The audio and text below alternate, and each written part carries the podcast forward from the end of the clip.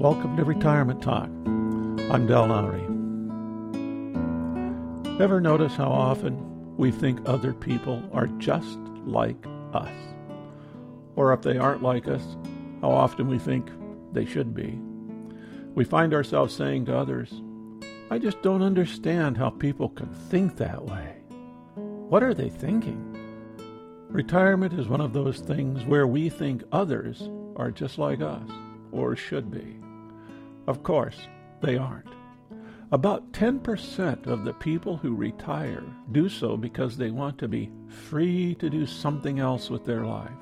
That's the figure I recently came across in The Experience of Retirement, a book by sociologist Robert S. Weiss. He didn't just assume that all people retired for the same reason he did.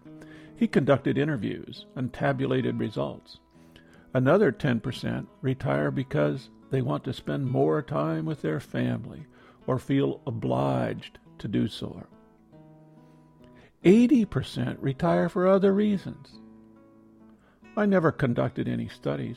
I always just assumed that most people would be just like me and look at retirement as a gateway into freedom. Freedom to make a life or create a life of your own choosing.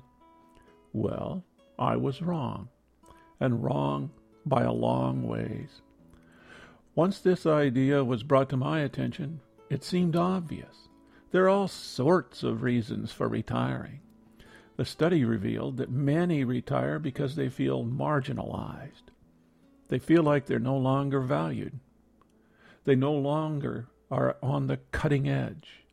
They have not read the latest research. They haven't been to the latest workshops and conferences. They are no longer physically able to work all day and into the night, nor do they want to. Each and all of these can make them feel inadequate. Computers, another modern technology, have created new ways of looking at the world. Their grandchildren are more knowledgeable than they are in that area. Computer technology has created new ways of responding to changes in production and distribution of goods. Frustration and a lack of confidence becomes a daily problem. They feel forced out of the world of work.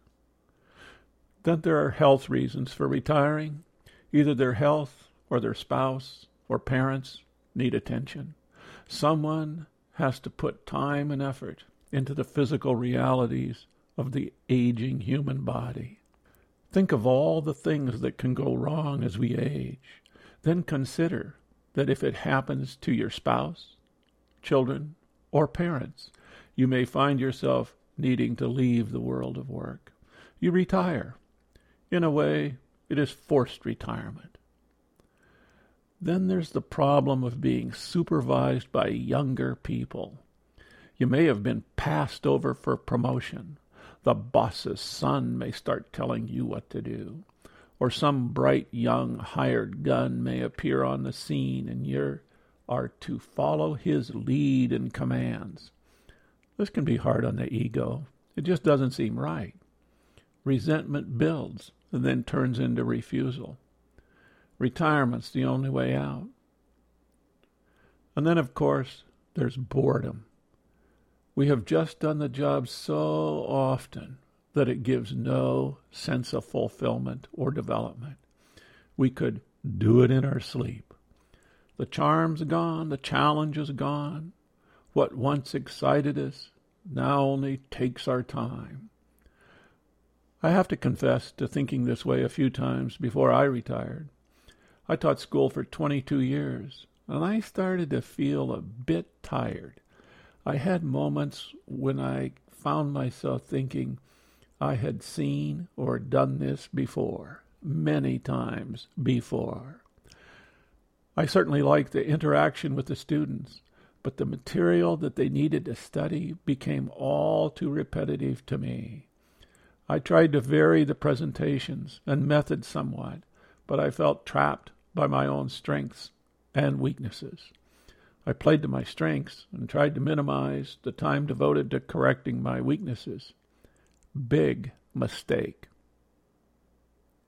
The next time I engage someone who's just retired, I'll be a little more circumspect when discussing reasons for retirement. I will not assume they left to gain greater fulfillment from exploring the big wide world. I will not assume that they were motivated just as I was.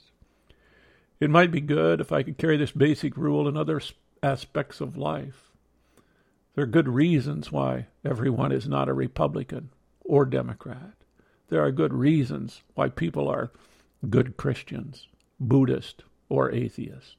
There are good reasons why people are eager capitalist or confirmed socialist. There are good reasons why someone advocates for faith based education, just as there are good reasons for some to advocate for the scientific approach. This ability to see differences and acknowledges their validity is not an easy task.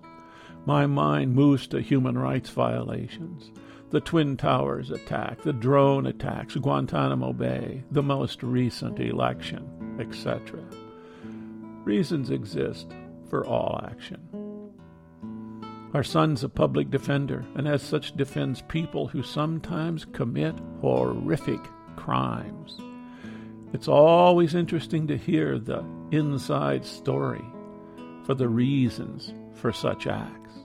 There are always reasons alcohol, drugs, child abuse, sexual abuse, post traumatic stress disorder, or something else. We all grow up in our own worlds. Our experiences are different from our brothers and sisters our neighbors, or people that live across town. No wonder we have differences with people in other communities, states, or countries. No wonder we have different reasons for retiring. No wonder we have different hopes and plans for our life. This is Retirement Talk. You can rate and or review this podcast on iTunes or wherever you get your podcast. Please do. It helps. If you have questions, comments, or suggestions, contact Del at retirementtalk.org.